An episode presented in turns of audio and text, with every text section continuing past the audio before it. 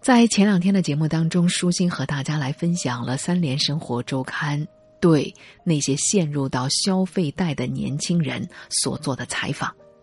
其实，这样的一个消费的苗头，我在自己的女儿身上也开始感受到了一些。说实在的，只要到了双十一，到了六幺八，她总会提出种种的要求，什么小裙子，什么她需要一两支口红等等。对于一个高中生来讲，这样的消费是合理的吗？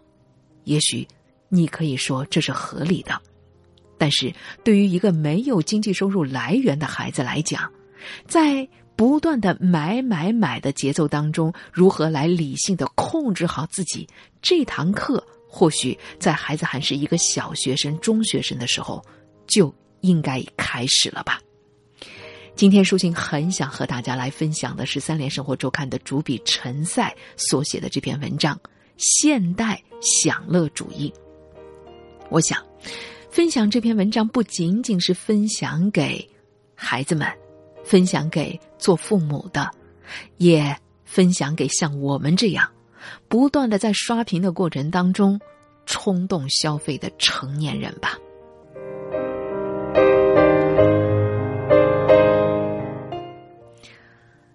在一本叫做《富妹与一个趣妹的世界》副标题“消费圣殿的传承与变迁”的书里，美国学者 Reiser 用两个看起来矛盾的形容词“理性”和“魅惑”来形容当代社会新消费工具或者消费圣殿的特点。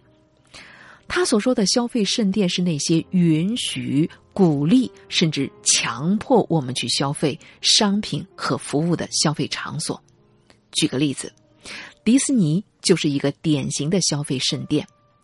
为了吸引消费者，它不仅保证了它理性的一面，比如高度的可预测性、可计算性和可控制性。而且还努力的营造了一种神奇梦幻的感觉，通过大量迷人的娱乐设施、各种奖励和约束，让你留恋其中。核心的理念就是让人们一直不停的消费。在瑞泽尔看来，新消费工具的爆炸性增长依赖于信用卡。现代信用卡问世于二十世纪的五十年代，宽松的信用引诱我们去消费。通过延长支付期限、提供新的信用卡、增加信用卡的额度等等的手段，怂恿我们持续的进行更多的消费。随着信用卡使用的范围越来越广，新消费工具和消费的场所不断的扩张，从快餐店、连锁商店、购物中心到赌场、巨型的游轮等等。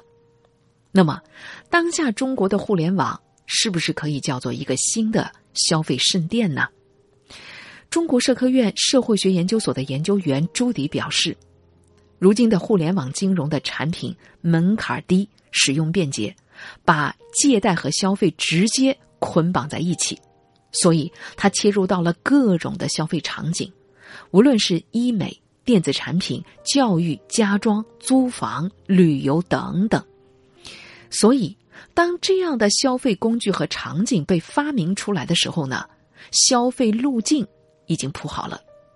你想买什么，有人随时给你递上钱包，连点一个外卖都可以借钱，还不需要任何的信用抵押。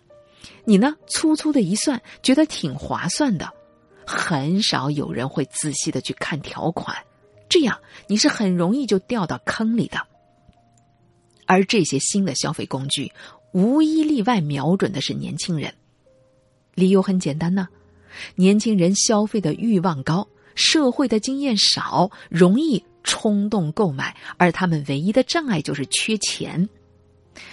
根据二零一六年中国校园消费金融市场的专题研究报告说，有百分之六十七点五的大学生用过分期消费，而且会继续使用。百分之四十八的大学生表示每个月一次使用分期消费，大学生分期消费用来购买电子产品的比例高达百分之八十六，提现的比例高达百分之六十。相比而言，男性的大学生使用的比例比较高。这份调查还显示，使用信贷消费的年轻人多数拥有良好的家庭背景，但不幸的是，陷入到不良信贷的却大多来自弱势家庭的年轻人。特别是刚踏入社会的时候，他们是很难抵挡物质欲望的诱惑的。比如，在一项针对骑手的调研当中，发现不少九五后骑手是因为网贷的债务才选择了这种收入相对比较高，但是也非常的辛苦、风险高的职业。从商家的这一方来说，为了扩大消费市场。他们的逻辑当然是不断的刺激欲望，加快欲望更替的频率。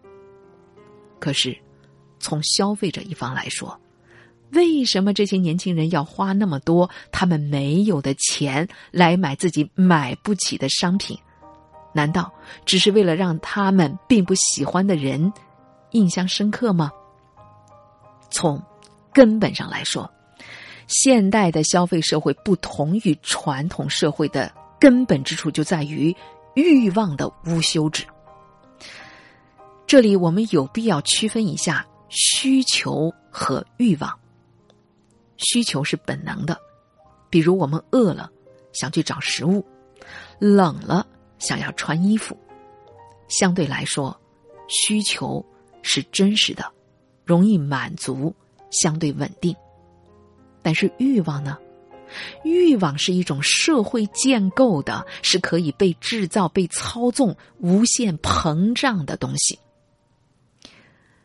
中山大学社会学教授王宁写过这样的一篇文章：从节俭主义到消费主义的文化转型。他在这篇文章当中把社会分成两种：节俭主义社会和消费主义社会。在奉行节俭主义的传统社会里，人们有着比较强的对欲望的自我约束的能力，欲望的水平基本上还停留在生理性的需求和原始欲望的水平。但是呢，到了奉行消费主义的现代社会，欲望早就超越了生理需要水平的约束，具有变动性、增长性的特征。关于消费社会欲望的构建，西方有很多不同的理论，比如美国的经济学家提出的炫耀性的消费。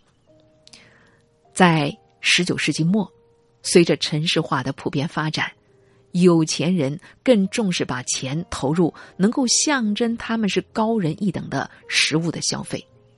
那时候，有闲阶层要的不是商品，而是地位。在法国的一位社会学家布迪厄看来，人们想要占有物品的动机，不仅仅是为了商品的使用价值，更是为了拥有商品所包蕴着的符号价值和意义系统。法国的哲学家勒内·基拉尔还有一个有趣的理论，叫做欲望模仿理论。在他看来，模仿是人类根本的行为动机。人们的欲求不是源自于内在，而是指向他者。在我们的心目当中，这个他者具有我们自己缺乏的价值，象征着一种我们竭尽全力在追求又得不到的完美和充实。所以啊，我们看到了最聪明的广告，从来不对我们说某某商品质量精良，而是告诉我们别人都跃跃欲试的想要拥有。近几年，基拉尔的这种欲望模仿的理论在硅谷得到了更多的关注，因为对社交网络爆炸、民粹和暴力升级具有很强的解释力。比如，他就分析过包法利夫人的欲望的结构。包法利夫人是一个被未曾实现，而且也永远实现不了的渴慕驱动着的女人。包法利夫人的人生目标是巴黎，是浪漫的爱情，是上流社会。她通过书籍和报刊了解巴黎的最新时尚。她也曾经参加过子爵的舞会，得以近距离的观看了自己的偶像。但是那样的接近，转瞬即逝。他永远不可能追求到理想的化身所追求的东西，永远不可能与这些化身去竞争，也到不了巴黎。所以，包法利夫人的悲剧不是受制于情欲，也不再追求爱情，而是被十八、十九世纪庸俗的骑士小说蛊惑。他想模仿浪漫的爱情，他把自己置身于浪漫小说戏剧化的情境当中，反复的召唤恋爱的客体。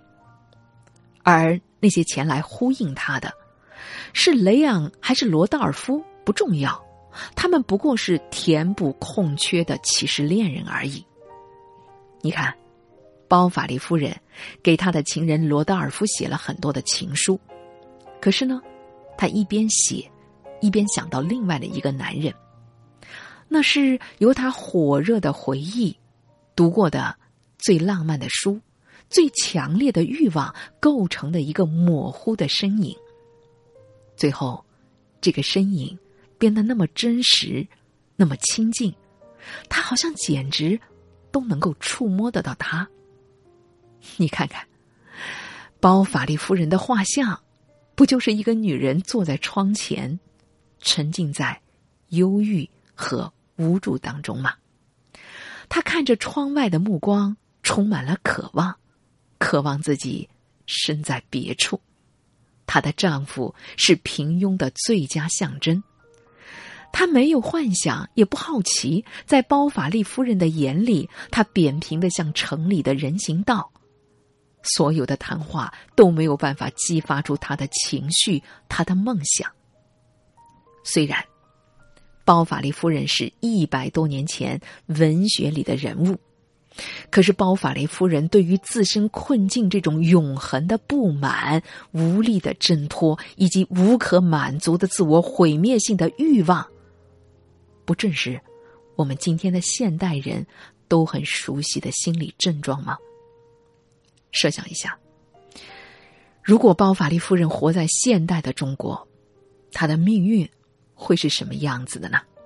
她估计不是读的骑士小说，但是会看小红书、刷抖音，被抖音上的小鲜肉迷惑，也跑到网红地去打卡，最后深陷消费贷的债务陷阱吧。有一个九零后的年轻人这样告诉我：“我们这一代人不得不过早的接受自己的平庸。既然买不起房子，我们也就不想努力赚钱了。”这个年轻人跟我谈起他的两个好朋友。好朋友 A 从小就是别人家的孩子，在聚光灯下长大，顺利的考进名牌大学。在大学里会弹吉他，会打篮球，特招女孩子的喜欢。但是，毕业三年以后，他觉得日子过得很不如意，经济上没办法独立自主，结婚可能是一生唯一还能翻身的机会，因为可以从爸妈那儿得到房子和一笔钱，开个小店，做个小生意，这一辈子才算是真的毕业了。另一个好朋友 B。大学毕业以后半年也没找到工作，莫名其妙就欠了十几万的网贷，最后还是爸妈帮忙填了坑，父母亲帮他还完了贷以后，还给他买了房付了首付，由他负责还按揭，所以他现在在老家的机场当个地勤，每个月呢收入三千块，按揭一千八百块钱。这个年轻人说：“也许啊。”是因为我们对于未来太悲观了，所以消费上才这么乐观吧。既然未来体面生活的前景不妙，那还不如享受当下，及时行乐呢。美国作家阿瑟·米勒在一九八五年出版的剧本《代价》当中这样写道：许多年以前，一个人如果难受，不知道如何是好。他也许上教堂，也许闹革命，诸如此类。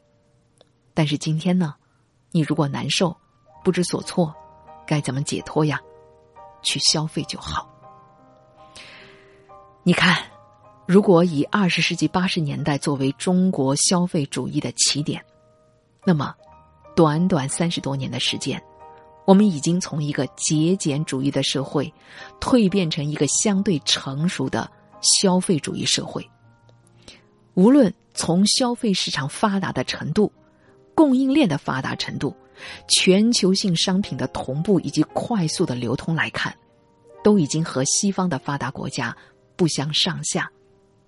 但是，对于在这个中国经济最繁荣的时代成长起来的年轻人来说，我们的消费真的已经代替了政治和宗教，成为了逃避不幸，甚至寻求人生意义唯一的方法了吗？说完了这个问题，因为节目的时间的关系，我们也把这个疑问。